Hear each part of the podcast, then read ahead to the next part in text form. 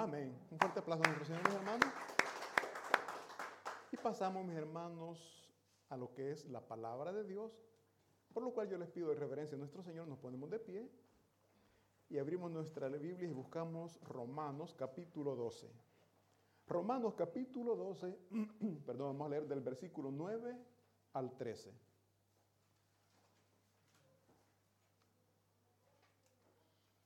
Romanos doce, del nueve al trece. El tema de este sermón, mis hermanos, el cristiano verdadero marca la diferencia. El cristiano verdadero marca la diferencia. ¿Lo tenemos? Amén. Amén.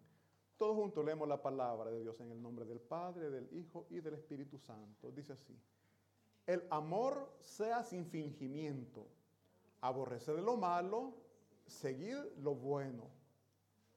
Amaos los unos a los otros con amor fraternal, en cuanto a honra, prefiriéndoos los unos a los otros.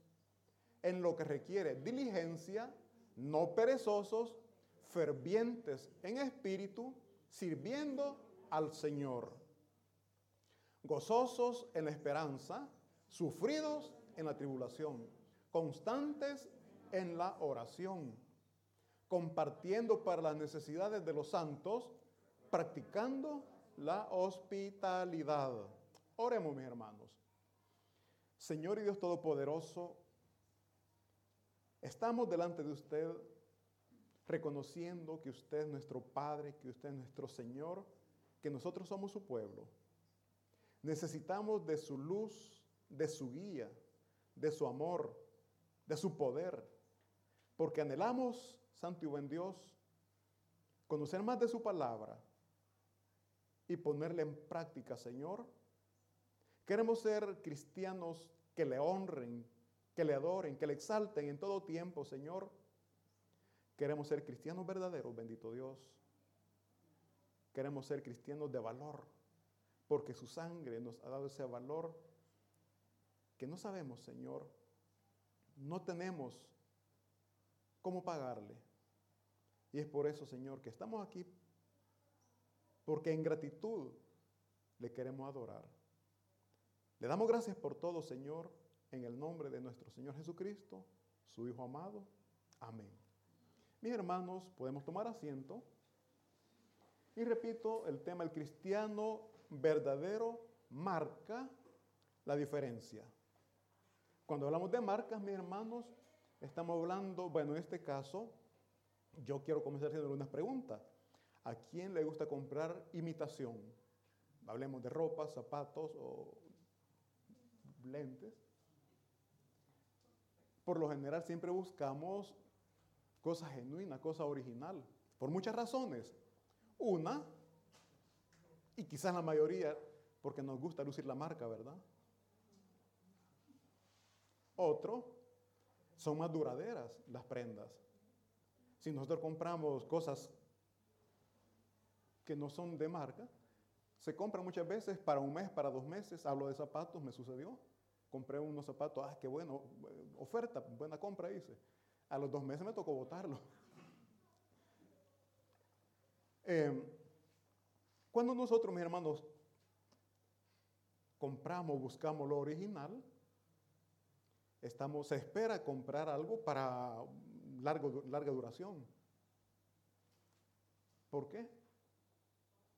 Porque es bastante incómodo y hasta vergonzoso andar en la calle con los zapatos abiertos, ¿verdad?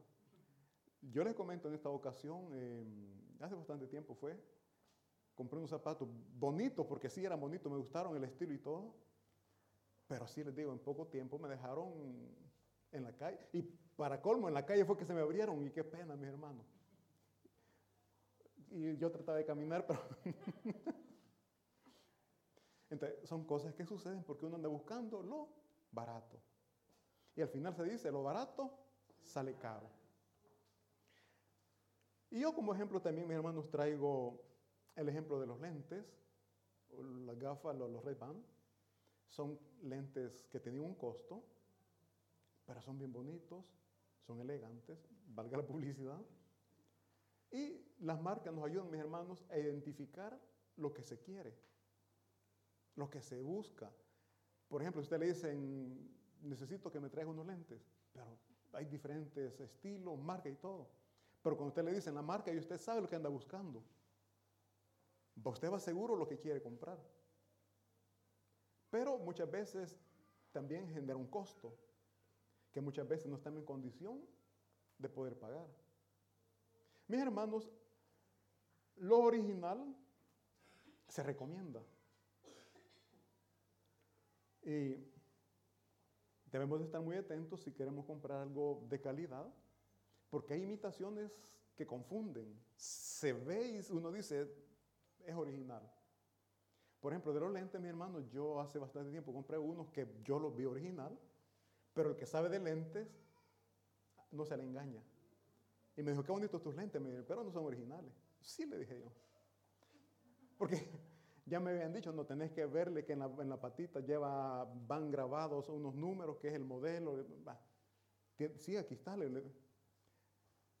Y los lentes, le digo, dice, decía Ray-Ban, no, porque esta es una calcomanía, me dice, los originales vienen grabados en el vidrio, en el cristal, me dice. Ah, le dije. Total, que me bajó, uf, ah, bueno. Mis hermanos, ¿por qué estoy hablando de esto? Porque en la iglesia muchas veces también nos llevamos desilusiones. Vemos, decimos cristianos que aparentan ser cristianos, pero en realidad no son cristianos. Y es cuando muchas veces las personas se llaman desilusión y dicen, para ser así, mejor no voy. El problema es que no se ha encontrado con un verdadero cristiano. Se encontró con una imitación de cristiano. Es bien duro decirlo, pero en la iglesia hay muchas imitaciones de cristianos. Dice aquí la palabra de Dios en el versículo nueve, que el amor sea sin fingimiento. Y en la iglesia vamos a encontrar personas que fingen el amor al prójimo. Fingen que se preocupan por el bienestar del prójimo. Pero ¿en qué momento se descubre si son falsos o verdaderos?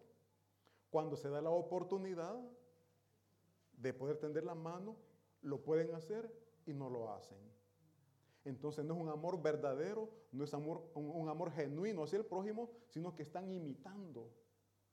Están haciendo solamente lo que ven. ¿Por qué? Porque no han tenido un encuentro verdadero con nuestro Señor Jesucristo. No pierda Romanos, y busquemos por favor Efesios uno trece. Los cristianos originales, mis hermanos, hemos sido sellados por el Espíritu Santo de Dios. Tenemos esa marca en nuestros corazones. Una marca indeleble, algo que no se borra. Sabemos y entendemos que es indeleble, ¿verdad? Algo que no se borra. Yo pongo el ejemplo en El Salvador, cuando alguien va a votar, mi hermano, hay una tinta que le dicen indeleble. Usted vota y se marca el dedo. Ya es una señal de que usted ya votó, por lo tanto no puede votar otra vez. Una marca indeleble, algo que no se borra. Pero, dice Efesios uno trece, oigan bien, dice así, en Él también vosotros, habiendo oído la palabra de verdad, el evangelio de vuestra salvación, y habiendo creído en Él, fuisteis sellados con el Espíritu Santo de la promesa. Oigan bien, cuando dice en Él se refiere a nuestro Señor Jesucristo. En Él también vosotros, habiendo oído la palabra de verdad, el evangelio de vuestra salvación, dice, y habiendo creído en Él, habiendo creído en Jesucristo, fuimos sellados por el Espíritu Santo de la promesa. Un sello que no se borra. Los ganaderos me van a entender, o los que han visto van a entender de qué les voy a hablar en este momento.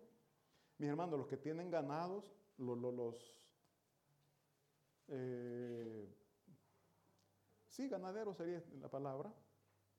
Cuando tienen, sus vacas tienen sus terneritos, le ponen la marca que es de ellos. Hay un fierro, ese fierro lo calientan y se lo ponen al ternerito. Ese ternerito pueden tener muchos, muchos parecidos a él. Hay unos bien bonitos, negritos, con una, frente, eh, una cosita blanca en la frente. O sea, y, y hay parecidos. Y este animalito se le puede mezclar con muchos otros animales semejantes, pero siempre lo va a conocer. ¿Por qué? Porque tiene la marca, porque tiene la marca del, del fierro, le llaman. Nosotros, mis hermanos, somos sellados por el Espíritu Santo, y un verdadero cristiano siempre se le va a conocer donde quiera que se encuentre. Cuando, cuando Pedro negó a Jesucristo, los que le acusaban que le decían, él habla como él, aunque Pedro lo quería negar, pero sus hechos, su manera de expresarse, hacía ver y entender que era parte del pueblo de Jesucristo, del pueblo de Dios. Nosotros podemos tomar decisiones equivocadas, podemos ir a lugares que como cristianos no podríamos o no tendríamos que estar ahí, pero no sé ustedes cómo se sienten, si se sienten bien o se sienten incómodos por el lugar en el que están. Hace bastante tiempo yo trabajaba con un señor del Ecuador, Stanley, por cierto. En, para diciembre, él siempre hacía cenas de, entre los trabajadores, ¿no? Y yo casi nunca iba. Y en esa ocasión me dijo, no, me, ya mucho, me dijo, usted es parte de mi gente, tiene que estar conmigo. Y el pretexto es que no tengo transporte, y después de la cena ya, muy, no, yo, yo lo llevo, me dijo. Está bien. Le... Pero algo que no me gustó, que él no cumplió con su palabra. Yo le dije, después de que cenamos, no, me lleva rápido a donde vivo, sí, me dijo. Pero siendo solo yo cristiano, los demás compañeros de trabajo no. Después que comimos, comenzaron, eh, vamos a la discoteca, vamos a la discoteca, vamos a la discoteca. Y me dice, solo un ratito, vamos, me dice. Acuérdese lo que me dijo, Leo. Sí, me dice, solo, solo lo voy a llevar y después lo llevo a usted, me dice. Vamos. Estando en el lugar, espérese, me, me quiero divertir también, solo media hora, me dice. Media hora, pero yo estaba ahí, no me sentía bien. Yo soy temeroso. Y si aquí se arma un deschonga, decía yo, hasta yo voy a salir con mi botellazo. Y yo no tenía documento. Y si vienen los policías, me agarran. O sea, mi mente estaba... Además, al, al ver todo lo que, el, lo que se estaba dando ahí, no me sentía bien, de verdad, les digo, no me sentía bien. Y cada rato, y ahora le decía, no, no, espérese, espérese, espérese. Total que después, me, bueno, sí me llevo y me dicen, no, hombre, usted no me dejó disfrutar. Usted me prometió, Leo, que solamente a la cena, le dije. Después me llevó a ese lugar donde yo no quería ir, Leo. Me dijo media hora y vea, hora y media pasa, ha pasado ya, Leo. Sí, sí, no, tiene razón, tiene razón. Pero ¿por qué les digo esto? Porque uno dice, mi conciencia o mi interior no me da paz, no me siento tranquilo. Es el Espíritu Santo. ¿Por qué? Porque hemos sido sellados por el Espíritu Santo y el Espíritu Santo nos dice, nos indica lo que estamos haciendo y que no es correcto. Sí, amén. Usted puede pensar en mi conciencia. No, mi hermano. Alégrese, porque usted ya ha sido sellado por el Espíritu Santo de Dios. Si está haciendo cosas indebidas y usted se siente mal, preocúpese. ¿Por qué? Porque tiene que salir de ese lugar en el que está, pero también dele gracias a Dios porque el Espíritu Santo está en su corazón. Amén. Si usted está haciendo cosas indebidas y le da igual, entonces preocúpese, pero va a ser una preocupación diferente. ¿Por qué? Porque el Espíritu Santo no está en usted y está confundido, está engañado, que es original, cuando en verdad no es un cristiano verdadero. Está imitando solamente lo que ve que otro cristiano hace. Pero nosotros estamos llamados, mis hermanos, a ser originales. Amén. Lo original, repito, mi hermano, mis hermanos, tiene un costo y tiene un costo alto. Nosotros valemos la sangre de Cristo Jesús. Amén. Valemos esa sangre que se derramó en la cruz del Calvario. No somos baratos. Sí, amén. No somos imitación, somos originales. Así es que nosotros, mis hermanos, estamos llamados a comportarnos como hijos de Dios genuinos. ¿Cómo nosotros podemos ver, mis hermanos, a un falso cristiano? Busquemos Primera de Juan, capítulo dos, versículos del diecinueve al veintiuno. Versículo diecinueve, perdón. Primera de Juan, capítulo dos, versículo diecinueve. Dice así. Oigan bien, salieron de nosotros, pero no eran de nosotros, porque si hubiesen sido de nosotros, habrían permanecido con nosotros, pero salieron para que se manifestase que no todos son de nosotros. No eran cristianos originales. Estaban solamente imitando al cristiano. Un, uno que, un, una persona que imita a un cristiano, mis hermanos, no tiene el poder que el Espíritu Santo genera en nosotros los verdaderos cristianos. Dios en nosotros pone esa voluntad, el deseo y el hacer las cosas como Dios pide, como Dios manda. Dice, salieron de nosotros. No sé si ustedes han ya visto eso, mis hermanos, que hay personas, y no me refiero porque se cambian de una iglesia a otra, no. La, me refiero a las personas que salen de una iglesia y no se reúnen más, al contrario, salen hablando cosas que no tienen que hablar. No son ellos, mis hermanos, cristianos verdaderos, porque un cristiano verdadero siempre va a cuidar el cuerpo de Cristo Jesús. Aunque se estén dando cosas quizás que no son correctas, pero no vamos nosotros a denigrar el cuerpo de Cristo. Porque nosotros no somos quien, dice la palabra de Dios, para señalar, para juzgar o criticar algo que no está bien. Al contrario, un verdadero cristiano lo que hace es doblar rodillas y orar por el problema que se está dando. Eso que estamos viendo que no es correcto, lo vamos a combatir a través de la oración. Y después de la oración, a platicar con el hermano, con la hermana y decirle, perdone que, que se ha metido. Pero yo creo que lo que usted está haciendo no, es, no está bien. Se está dañando usted, va a dañar su familia. Reflexione, recapacite. Eso es lo que un verdadero cristiano hace. Alguien que imita a ser un cristiano, ¿qué hace? Comienza a hablar con todo el mundo. Ya viste lo que está pasando, ya viste lo que está haciendo. Y comienzan a criticar. Eso no es de cristiano. ¿Por qué? Porque no está edificando, está destruyendo, está señalando, está haciendo pedazos, algo que tendríamos que reconstruir y no seguir dañando más. Entonces, no sé si logramos ver la diferencia entre un cristiano verdadero y alguien que está imitando ser cristiano. El cristiano verdadero edifica, reconstruye, y el que no, lejos de edificar, daña, separa, destruye. Yo hace tiempo publicaba algo, mi hermano, que en una empresa constructora hay herramientas que son de edificación y otros que son de destrucción. Herramientas de edificación para levantar. Y hay otras que son para destruir, ¿verdad?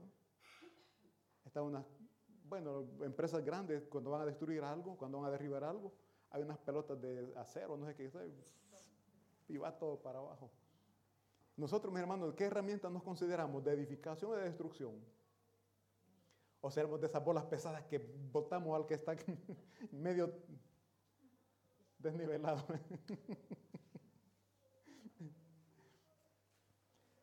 Entonces dice aquí, mis hermanos, que el falso cristiano sale, sale hablando, sale destruyendo lo que Dios está levantando, lo que Dios está edificando.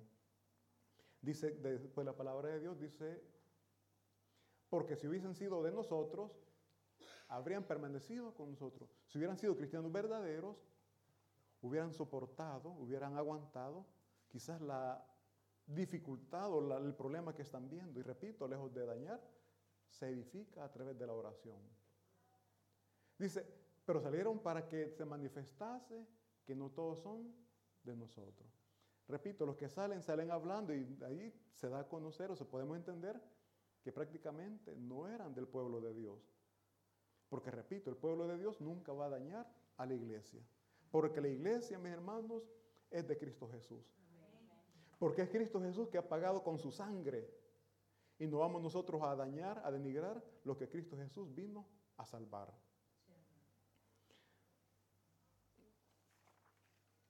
Por favor, volvemos a, a Romanos capítulo doce.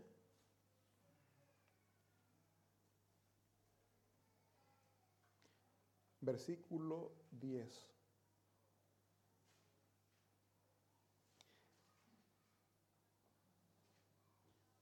Otro elemento que podemos ver y que nos ayuda para distinguir si un cristiano es original o no, ya, ya vimos que es sellado por el Espíritu Santo de Dios Y cuando somos sellados por el Espíritu Santo de Dios, recibimos el amor de Dios. Y nadie, siempre hemos dicho, nadie puede dar lo que no tiene. Nadie puede dar lo que no ha recibido. Y si nosotros no hemos recibido el amor de Dios, no tenemos que dar. Pero si hemos recibido el amor de Dios, también vamos a dar lo que hemos recibido. Dice el versículo diez, amaos los unos a los otros con amor fraternal, en cuanto a honra, prefiriéndoos los unos a los otros. Amaos los unos a los otros con amor fraternal. Mis hermanos, repito, el que ha recibido amor puede dar amor. Aquí nosotros somos todos hijos de Dios. O alguien que no haya creído en Jesucristo todavía, mis hermanos. Si todos ya hemos dicho, Señor, tú eres mi Señor, tú eres mi Salvador, hemos sido sellados por el Espíritu Santo de Dios, todos hemos, hemos sido ya lavados y purificados por la sangre del Cordero, que es Cristo Jesús, y entonces somos hermanos en Cristo, y como hermanos que somos, nos tenemos que cuidar, nos tenemos que ayudar, nos tenemos, si vemos a alguien que está débil, lo tenemos que fortalecer a través de la palabra de Dios. Si alguien ha caído, levantémoslo en el nombre de Dios. Pero hay un dicho que dice que del árbol caído hacemos leña, ¿verdad? Ya está en el suelo, si es posible le pasamos un tractor. No, mis hermanos, no es así. Un verdadero cristiano ayuda. Si vemos que alguien está metido en un vicio, aconsejémoslo. Digámosle, mi hermano, no haga eso, se está dañando. Usted ahorita siente que no está dañando su familia, pero sin darse cuenta, está dañando a sus hijos. Porque los hijos muchas veces no hablan, ven, pero sienten, van almacenando ese dolor. Y ningún padre quiere dañar a su hijo. Nadie quiere dañar a su hijo. Pero sin darnos cuenta, muchas veces lo estamos haciendo. El que lo está cometiendo, el que lo está haciendo no se da cuenta, pero el que está afuera sí se da cuenta. Es como el que está viendo un partido de fútbol, ¿verdad? El que está adentro, el que está en la cancha, no ve las marcas que tiene, pero el que está afuera ve, está viendo todo. Así somos nosotros en los problemas.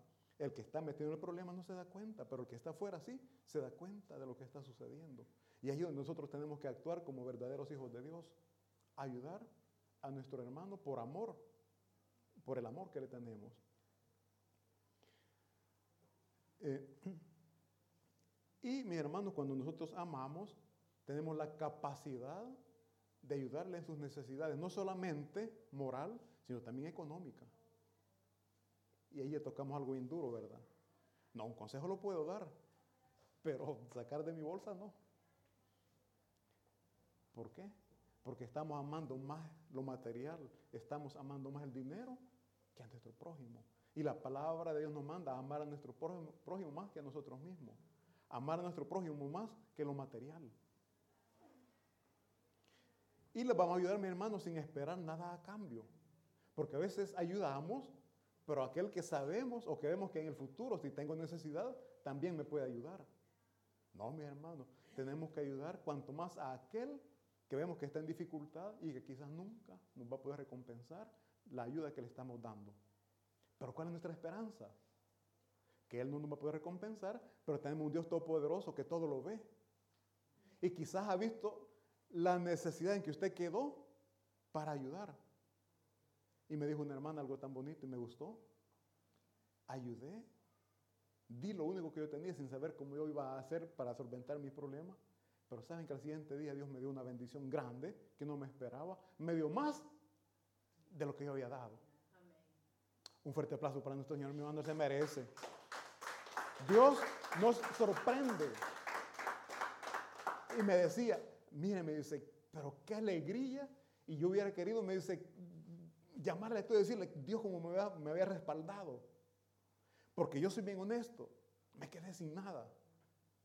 Pero vi que la persona tenía mucha necesidad, le ayudé. Y eso le digo, Dios lo vio. Porque es una persona que usted no le iba a poder recompensar, más usted lo hizo sin esperar nada a cambio de parte de Él. Pero Dios le hizo ver el respaldo de Él. ¿Por qué muchas veces no recibimos?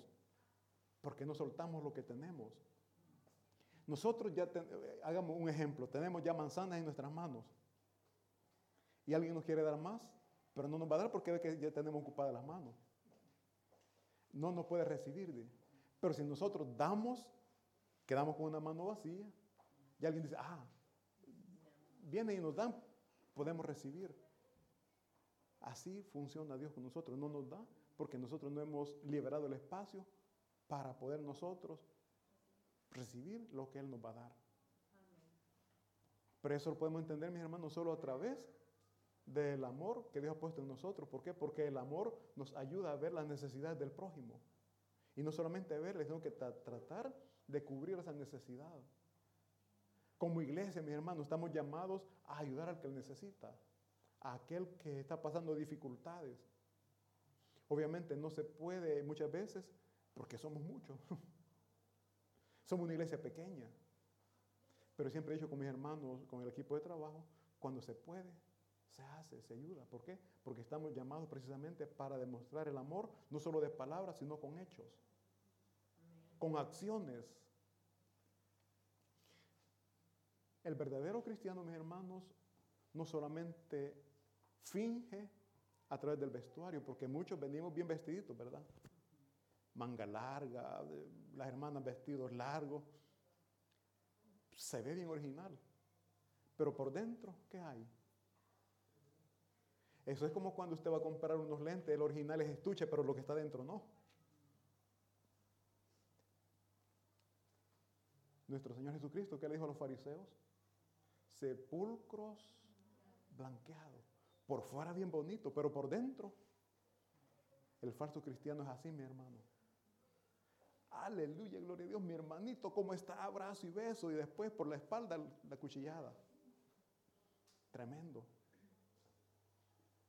¿Por qué? Porque le hace falta algo, y es el toque de Dios, el amor de Dios en su vida. Le falta ese sello del Espíritu Santo en el corazón, ese sello que nunca va a ser borrado de nuestras vidas. Y repito, aunque estemos en lugares equivocados, el Espíritu Santo nos va a ayudar a entender que no es bien, no está bien lo que estamos haciendo. Dice el versículo once, por favor.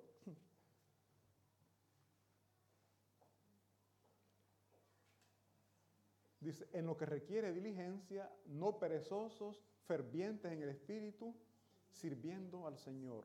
El cristiano verdadero, mis hermanos, viene a la iglesia con diligencia. O sea, no esperan que le estén diciendo, sino que ya sabe lo que tiene que hacer. Domingos, tempranito, aunque se sea desvelado, pero tiene que, el diligente es hacer las cosas antes de que se le digan, antes de que se lo indiquen. El verdadero cristiano, mis hermanos, se alegra el día en que hay culto. Se alegra en el día que hay que venir a la iglesia. ¿Por qué? Porque hay un encuentro con ese ser amado. Es ferviente, mi hermano, ferviente, entendemos la palabra, ferviente. En el espíritu, venimos contentos, gozosos. A mí me agrada cuando los hermanos cantan con júbilo, levantan las manos y gloria a Dios. ¿Por qué? Porque vienen fervientes, vienen con gozo, vienen con alegría en el espíritu. ¿Por qué? Porque saben que vienen a adorar, vienen a servir a nuestro Señor, al Rey de Reyes y Señor de Señores, al que nos ha dado vida y vida en abundancia. El versículo doce dice... Gozosos en la esperanza, mis hermanos, por grande que sea el problema, por difícil que sea la dificultad, nosotros tenemos el gozo y la esperanza en que Cristo Jesús nos va a sacar de la tribulación, como dice ahí. Sufrido en la tribulación, sufrimos, pero el gozo no se pierde. Pensamos, ¿cómo voy a hacer para salir de este problema? Pero con la confianza y la seguridad que Cristo Jesús nos va a sacar en victoria. Tenemos la esperanza que Él no nos va a abandonar nunca. Si hasta hoy hemos salido victoriosos gracias a Él, pues en el futuro o en el presente, problemas que podemos estar pasando, Él siempre nos va a sacar en victoria. Pero tenemos que estar seguros, porque Él es nuestro Padre, amén. Porque Él es nuestro papá. Dio a su Hijo, dio lo más valioso. No nos puede dar la salida de ese problema. Claro que sí. Amén. Tenemos que ser constantes en la oración. Un cristiano que no es verdadero, mis hermanos, en los momentos de la tribulación, desaparece.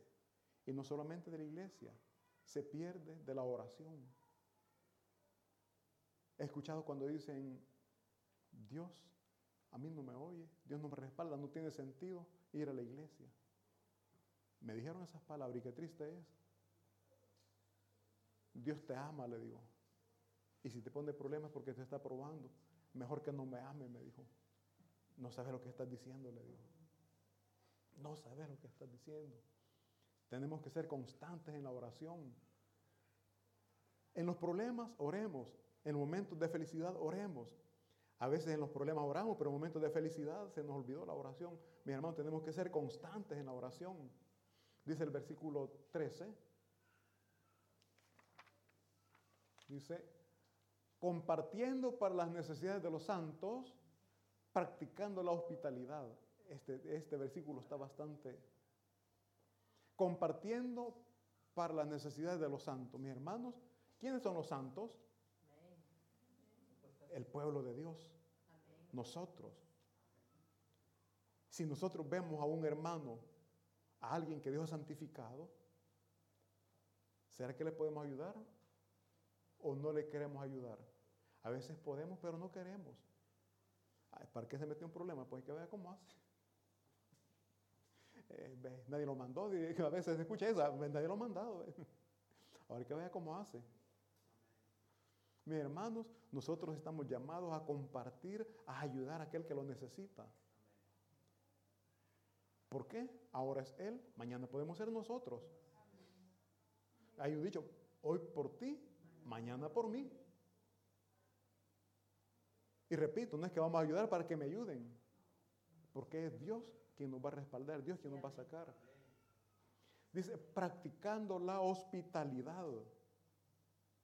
Mis hermanos, esto de la hospitalidad es bien delicado, porque para esto de la hospitalidad hay que ser transparentes, hay que ser sinceros.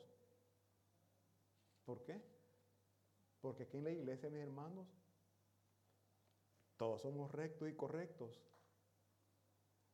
Solo la aureola nos hace falta, ¿verdad? Y las, las alitas. Aquí en la iglesia, pero en la casa. Cuando tenemos visitas, pase delante, hermano, siéntese. Y aquí está la comidita, y le, le servimos. Eh, hemos hecho limpieza para que encuentre todo limpio. Si se va a quedar a dormir, le preparamos la sala bien bonito. ¿Por qué? Porque sabemos que solo es un día, quizás.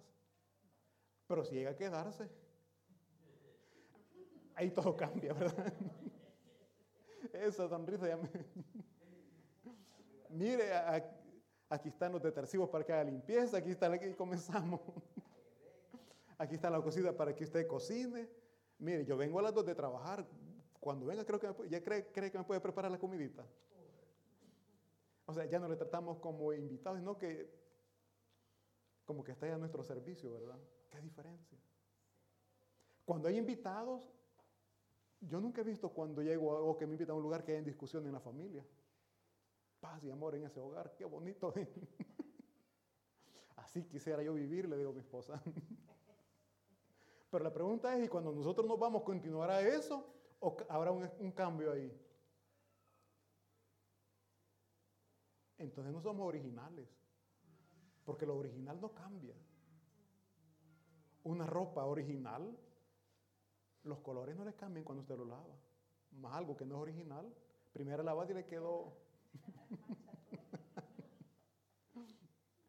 Mis hermanos, el apóstol Pablo aquí lo que nos está pidiendo es que seamos originales donde quiera que nos encontremos. No solamente en la iglesia, en la casa, en el trabajo, donde quiera que nosotros vayamos, tenemos que ser originales, no, no cambiar, no ser como el camaleón. Aquí un color, aquí de otro color, y según la conveniencia nos comportamos muchas veces. Un verdadero cristiano, mis hermanos, va a ser cristiano donde quiera que se encuentre. Aquí oramos por las comidas. En los restaurantes, cuando nos invitan a comer, oramos por la comida. Padre, gracias por la comida. Amén. Y viendo que nadie los está viendo, ¿verdad? Mis hermanos, un cristiano, así como ora aquí, así como ora en su casa, también en los restaurantes. Pero muchas veces nos da vergüenza, ¿verdad? No somos cristianos originales, porque nos avergonzamos del Dios Todopoderoso que nos está permitiendo estar sentados en esa mesa, preparándonos para comer esos ricos alimentos. No, mi hermano, Un cristiano verdadero, repito, no cambia. En todas partes se comporta igual. En la casa, repito, mis hermanos, cuando hay invitados, somos diferentes, pero cuando ya son hóspedes, ya cuando lo estamos eh, hospedando, ya ahí verdaderamente se dan cuenta que no son, quiénes somos, ¿verdad? Quizás el primer día, segundo día, hacemos el esfuerzo por no pelear, ¿verdad? Ya después, como ya es parte de la familia, ay, que sepa lo que somos. Y ahí donde dicen, el hermano Noel. Y en la iglesia no es así. Allá bien sonriente. Y aquí como le habla a la esposa, uy, qué pena el hermano. ¿Por qué? Porque no somos originales.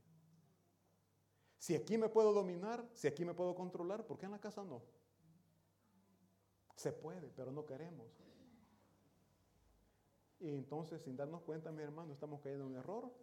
¿Por qué? Porque solamente estamos imitando a los cristianos y no estamos siendo verdaderamente cristianos como Dios manda, como Dios pide. A los hijos, como les tratamos aquí, ay, mi amorcito, ya vas a comer, ¿querés agüita? Y en la casa, se me sienta y come ya. ¿Por qué? Porque muchas veces queremos o no queremos, fingimos que somos bondadosos, que somos amorosos. Hasta nos enojamos cuando alguien trata mal a otra persona, ¿verdad? ¡Qué injusto es! El hermano Noel no tiene que comportarse así. ¡Qué barbaridad! Pero saliendo de aquí, ¿cómo se comporta él o ella con las demás personas?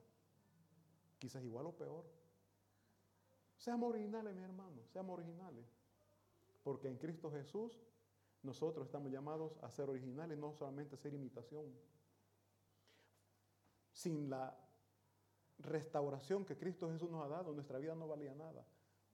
Oigan bien, nuestra vida no valía nada sin haber sido restaurados por nuestro Señor Jesucristo. Amén. Pero después de que somos reconciliados, después que somos restaurados por nuestro Señor, nuestra vida vale la sangre de Cristo Jesús. Amén.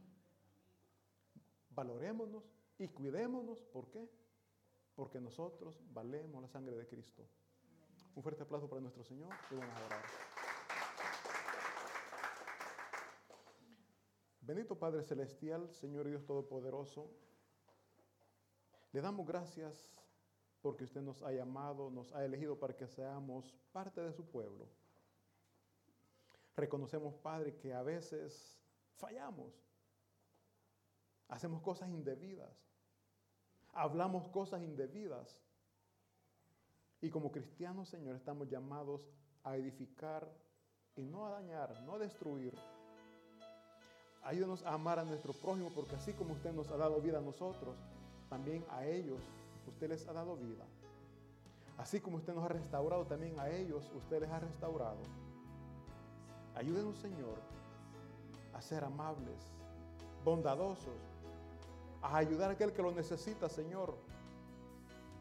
Porque a través de esas acciones podemos nosotros, Señor, demostrar que usted puede cambiar, que usted puede transformar a aquel que le busca, a aquel que le ama, a aquel que le pone su servicio, Señor. Ayúdenos, Señor, a ser humildes, a no ser altivo ni orgulloso, porque el cristiano verdadero, Señor, sigue sus pasos, sigue sus huellas, se comporta como usted vino a enseñar, bendito Jesús. Y usted nos enseñó humildad, usted nos enseñó mansedumbre, nos enseñó obediencia, nos enseñó a amar aún a nuestros enemigos, porque nosotros, dice su palabra, a causa del pecado éramos enemigos suyos, Señor. Mas usted, aún siendo enemigos, entregó su vida por amor a nosotros. Ayúdenos a amar a nuestro enemigo, Señor. A amar a aquel que nos daña, a aquel que nos ofende, a aquel que nos trata mal. Porque su palabra nos dice, bendito Dios, que tenemos que aprender a vencer el mal haciendo el bien. Ese es nuestro deseo, Padre, vencer el mal con el bien. En este momento, Señor, pongo en sus manos las necesidades de mis hermanos, esas dificultades por las cuales pueden estar pasando, necesidades terrenales, necesidades espirituales. Sea usted santo y buen Dios ayudándonos en cada una de ellas. Ayúdenos a compartir su palabra. El amor nos ayuda a preocuparnos por aquellos que hasta este día no le han recibido a usted como Señor y Salvador de sus vidas. Su amor nos ayuda a entender que usted nos ha llamado para que podamos edificar a aquello que está dañado, porque en usted puede ser restaurado. Su poder es grande, su misericordia es grande, Señor, y suplicamos por aquellos que aún no han recibido esa restauración, para que se esté restaurando sus vidas, sus familias, y que ellos también puedan glorificarle a usted. Mis hermanos, nos ponemos de pie y cantamos esta linda alabanza. Bendito sea nuestro Señor Jesucristo.